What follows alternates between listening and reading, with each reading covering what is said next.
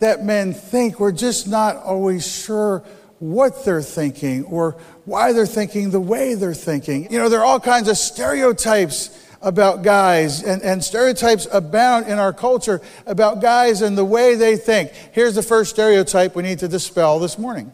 Help. Homer, stop. Stop. I know it's easy for your mind to wander. But I want you to really concentrate on me.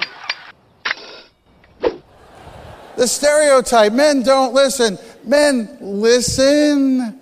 We try. You know, it's, it's, hard to listen, but we, we try as hard as we can. And it's not that we just click everybody off all the time. We do have things that we have to think about sometimes, but uh, it's basically a myth, but it's, it's, it's out there all the time. Here's another myth that's out there that we need to dispel this morning. Could switching to Geico really save you 15% or more on car insurance? Does a former drill sergeant make a terrible therapist? And that's why yellow makes me sad, I think. That's interesting. You know what makes me sad? You do! Maybe we should chug on over to Mamby Pamby land where maybe we can find some self confidence for you, you jackwagon! Tissue?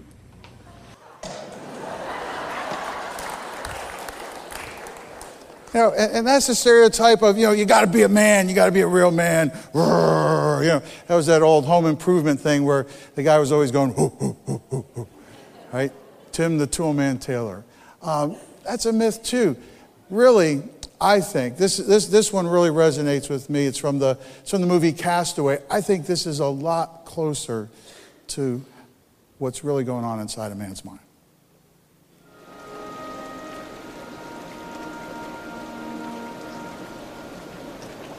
And I know what I have to do now. You gotta keep breathing. because tomorrow the sun will rise. Who knows what the tide could bring?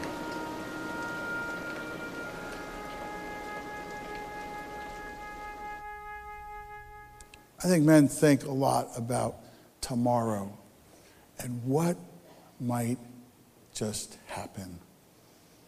Last year I talked to you about inside a man's mind, and we started in Romans 7 Paul wrote, Something has gone wrong deep within me and gets the better of me every time.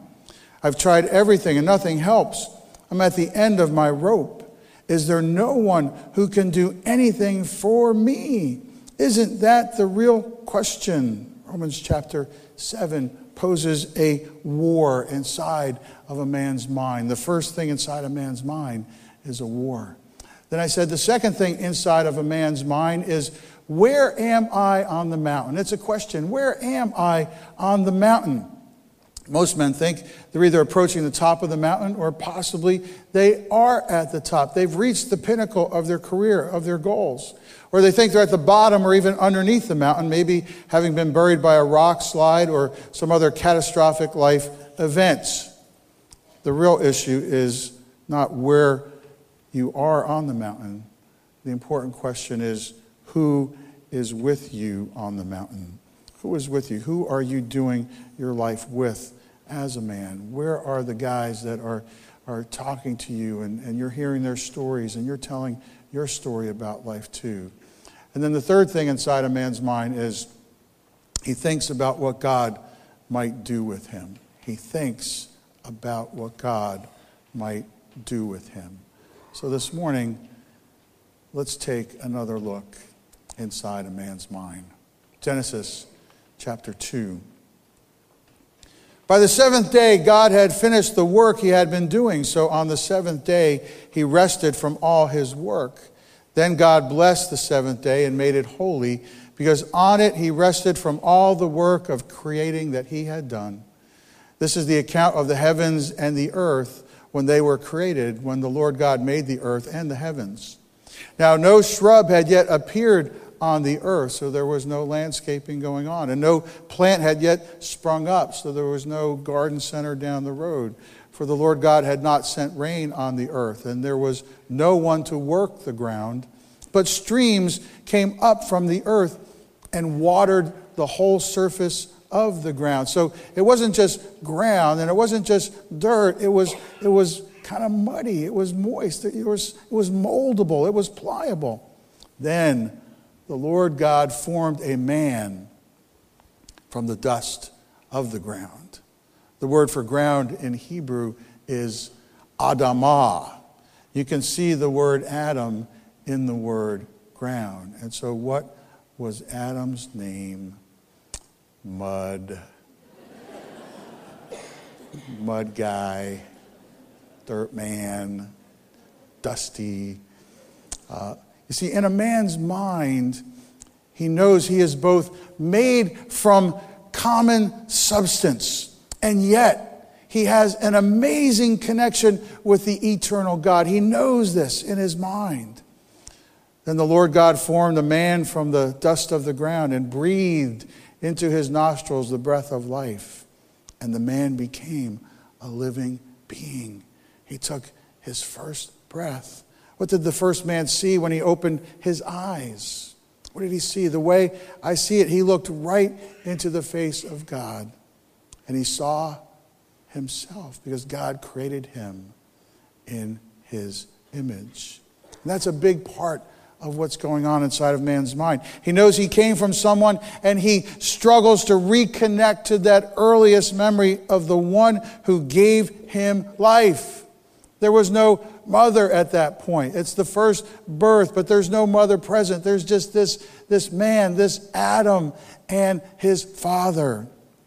This is the spiritual quest that has many names for mankind, but only one name for God. From God's perspective, there is only one way to ultimately and fully know Him.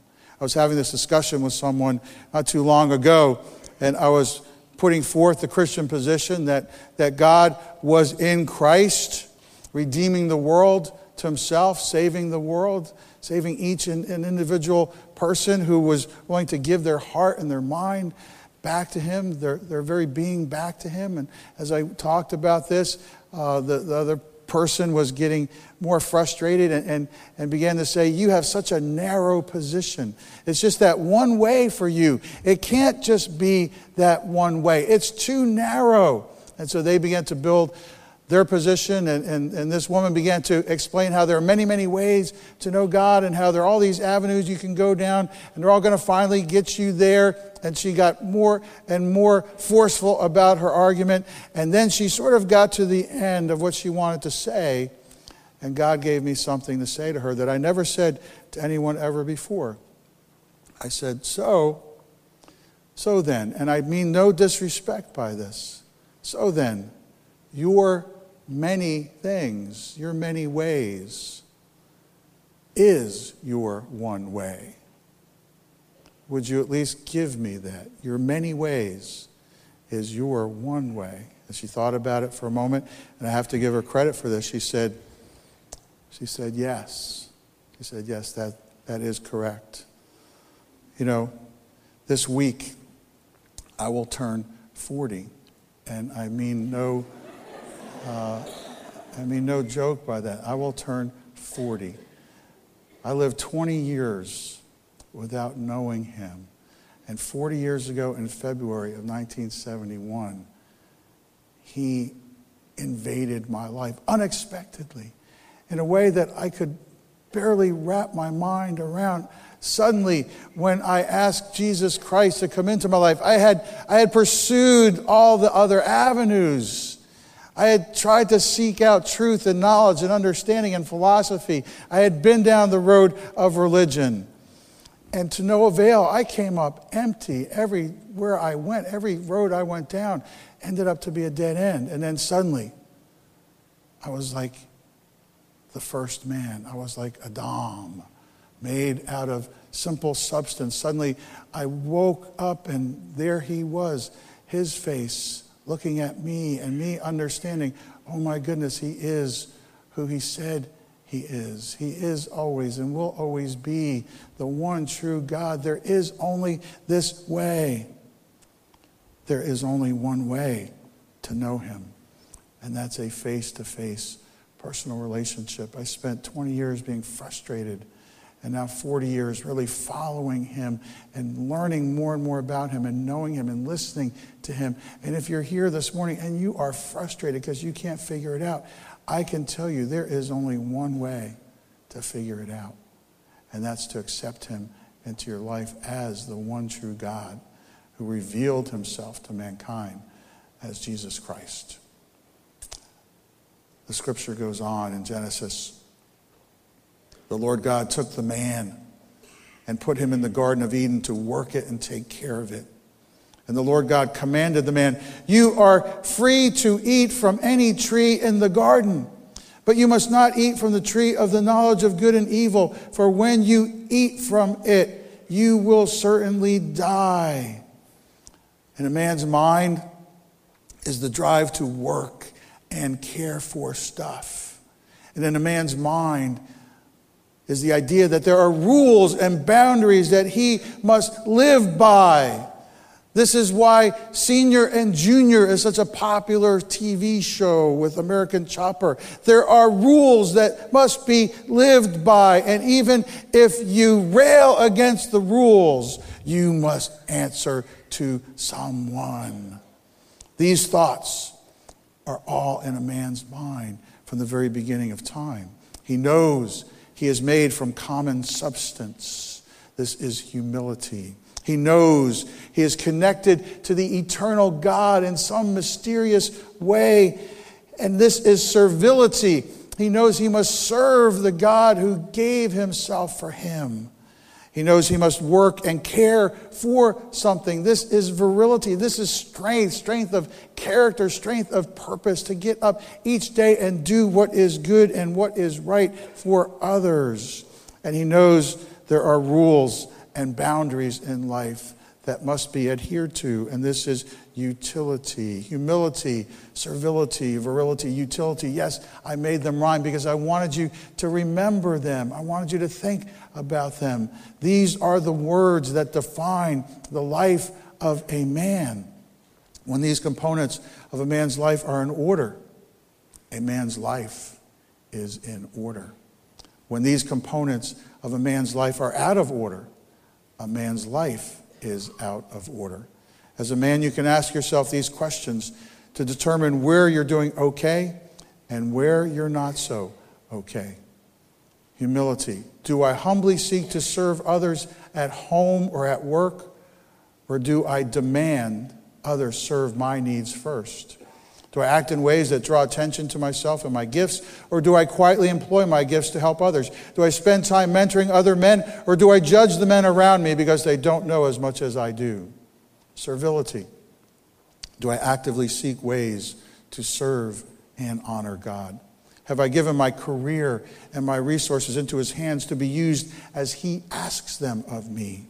Am I finding satisfaction using my spiritual gifts in ministry and mission? Do I find ways to learn and apply biblical principles in my work and relationship, relationships so as to live a life pleasing to God? Virility.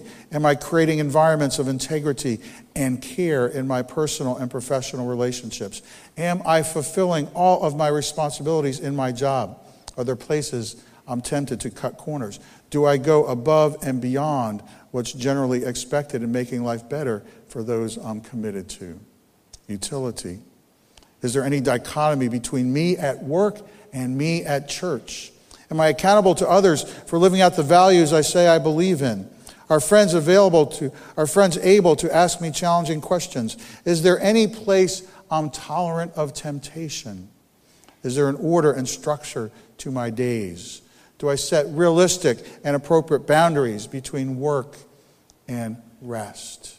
As you grapple with questions like this and you find where your alignment is, you will know how you are doing. You will know these things that have been put in your mind since the very beginning of time. Inside a man's mind.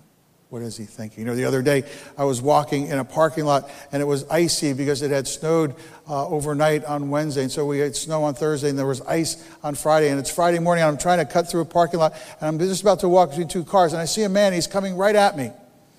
And so we kind of acknowledge each other as men sort of do, you know, just sort of little acknowledgement. Don't want to have too much acknowledgement, but little acknowledgement. And, and so then he happened to speak, and I was surprised that he spoke, and he said, It's going to warm up today. And just as he said it's going to warm up today, I was about to agree and say, Yeah, I think. And I think was the last thing I said. And then I fell. And, and I went flat out on the ice. I was gone. As far as he knew from the view that he had, the earth had opened up and I had disappeared. But his life was not in alignment. And so this is what he did. This is very typical of guys. Okay, he was walking, and this is what he did. You okay?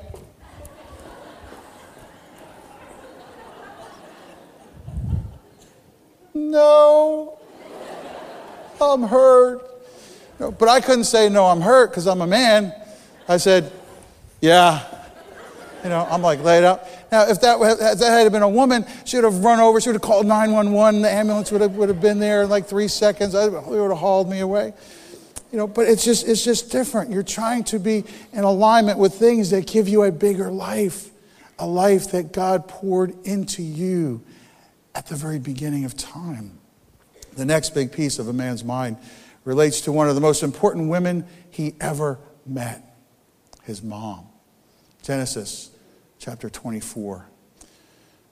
Now, Isaac had come from Beer Lahai Roi, for he was living in the Negev. He went out to the field one evening to meditate, and as he looked up, he saw camels approaching. Rebekah also looked up and saw Isaac. She got down from her camel and asked the servant, Who is that man in the field coming to meet us? You can almost hear her, you know, just catch her breath right there. Who is that man? He is my master, the servant answered. So she took her veil and covered herself. You can feel the romantic tension in the air right there. Then the servant told Isaac all he had done. Isaac brought her into the tent of his mother Sarah, and he married Rebekah. So she became his wife, and he loved her. And Isaac was comforted after his mother's death. This is a love story as old as love stories come. This is Romeo and Juliet. Isaac and Rebecca, Rebecca and Isaac. This is Oklahoma. That story of Oklahoma. I can't do it, but Troy was doing it down at the Sandler Center the other day. It was just amazing. And, uh, you know, it's, it's, you see somebody and, and this is Casablanca. This is Mrs. Doubtfire. Well, it's a, it's a stretch, but it is Mrs. Doubtfire. If you think about it, it's Mrs. Doubtfire. But inside of a man's mind is a mom. What, is, what does Isaac do? He's like so smitten by her, but he brings her to his mom. He wants his mom to smile, he wants his mom to embrace her. There are mothers in a man's mind. The first mother that you might encounter in a man's mind is the smother mother. This is the mother who over, good day and God bless you.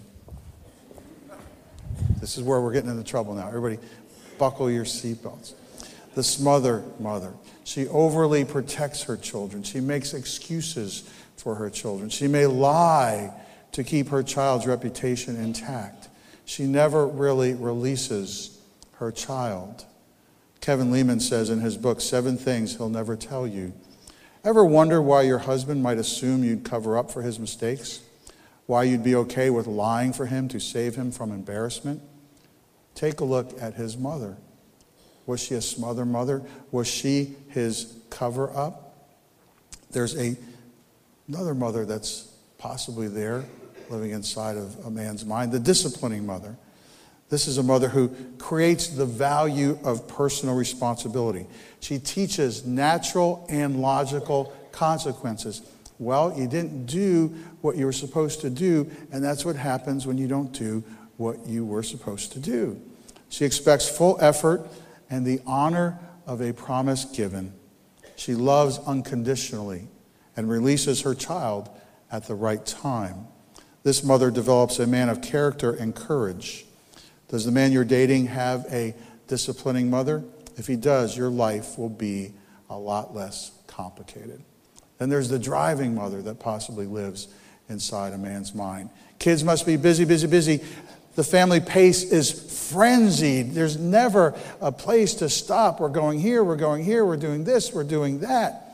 Love is conditionally given relating to performance.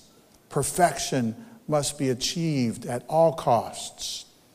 And she hopes to drive the grandchildren the same way. If your husband's or boyfriend's schedule included a Monday through Sunday run of activities, practices, games, and projects, he may never have bonded with his family or seen downtime as normal and necessary.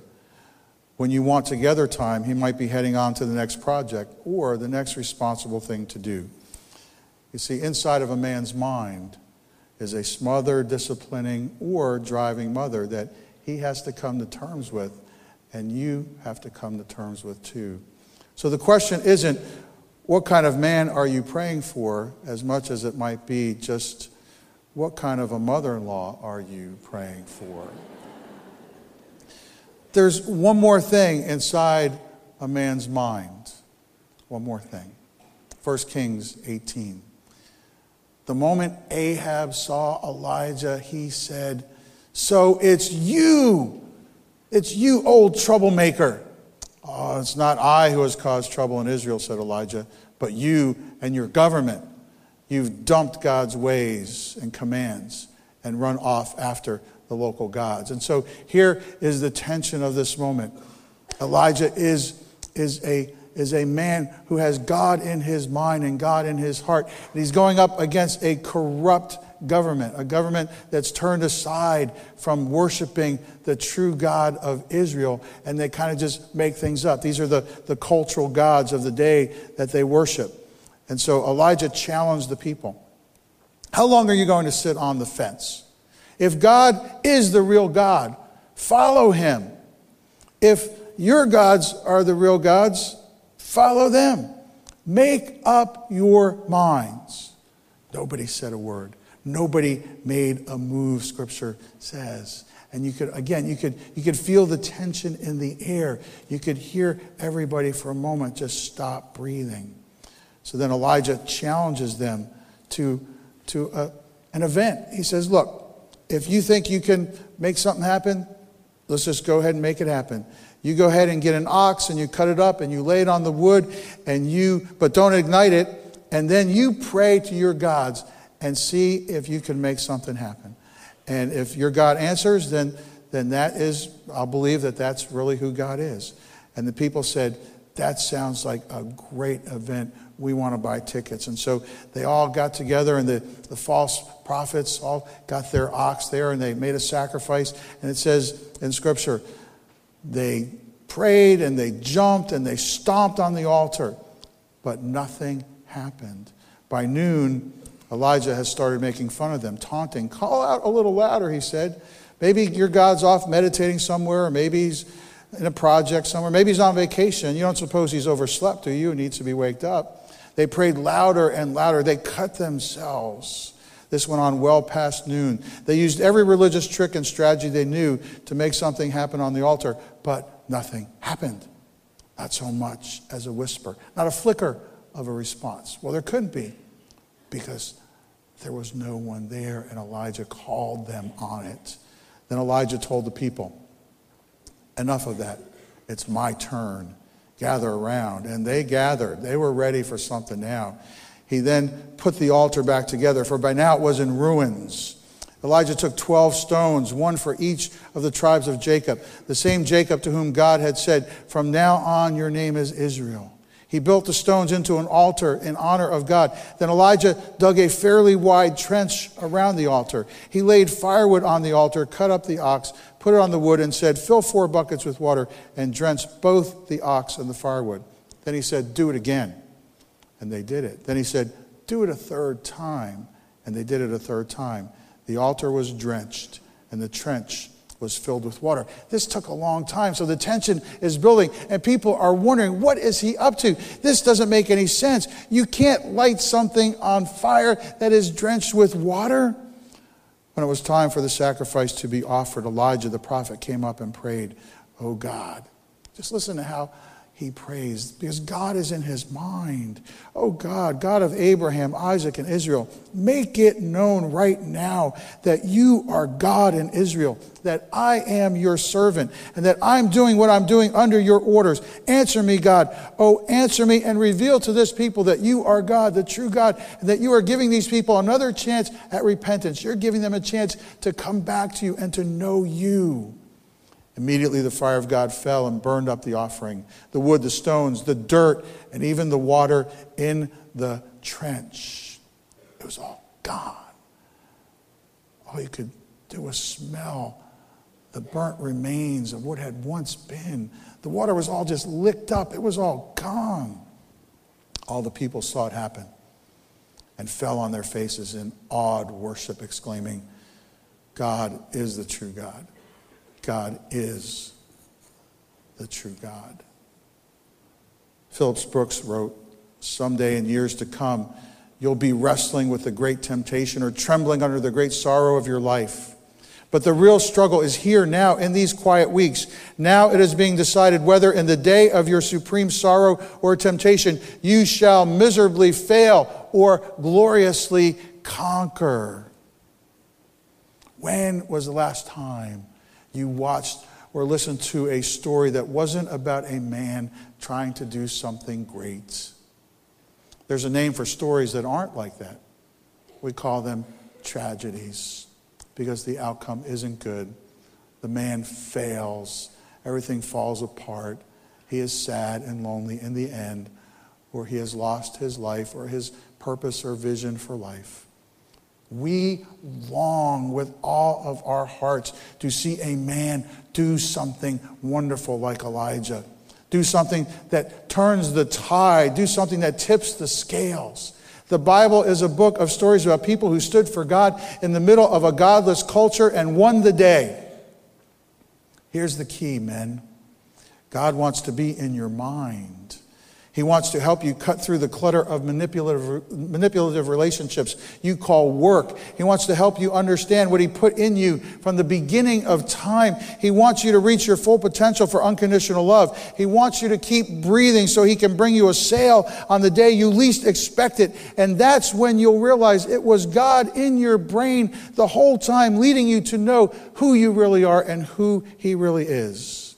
And so finally, and so finally, the story of Elijah ties into a Darth Vader Super Bowl commercial. What's inside a man's mind is just what you saw. He wants to use his power to do something great in life. Just like that little boy knew inside, he was built for doing something great. A man always remembers that he was built for something that's great. He's supposed to give his life fully and totally to something that changes everything, that makes a difference in the world. He doesn't need a monument with his name engraved in stone, but he wants the world to know that he was here, that his life mattered in the beginning, God breathed the breath of life into a man. But in the end, it's not the breaths you take, but the moments you create that take your breath away that will really be your life. The breathing in and out that gets you through the day isn't what it's all about. You just might miss the point trying to win the race. It's not just the breaths you take, but the moments you create that take your breath away. That's what's inside a man's mind. God calling him to be great all the time. Dear Heavenly Father, culture tells us what's inside of a, a man's mind. And there are all kinds of stereotypes that try to define that. books are written about business that say this is what is really going on and what's really happening. And yet, what hangs in the balance is always eternity. What hangs in the balance is always really, and we know this, the meaning and the purpose of our lives. From the very beginning, you put humility in the mind of a man. You put utility in the mind of a man. You put virility in the mind of a man. You put a deep calling and sense of purpose for what he is able to become. Oh, Heavenly Father, allow us, allow us the honor and the privilege to have our minds fired by your Holy Spirit. That in the deepest recesses of our hearts, we would want to stand for you in the middle of a world that doesn't understand you and say, Let me show you the God that I know, who is alive and who lives in me and through me, and who will do great things if we believe in him. Father, we give you this time. Press your truth into our hearts. In Jesus' name, amen. Thank you.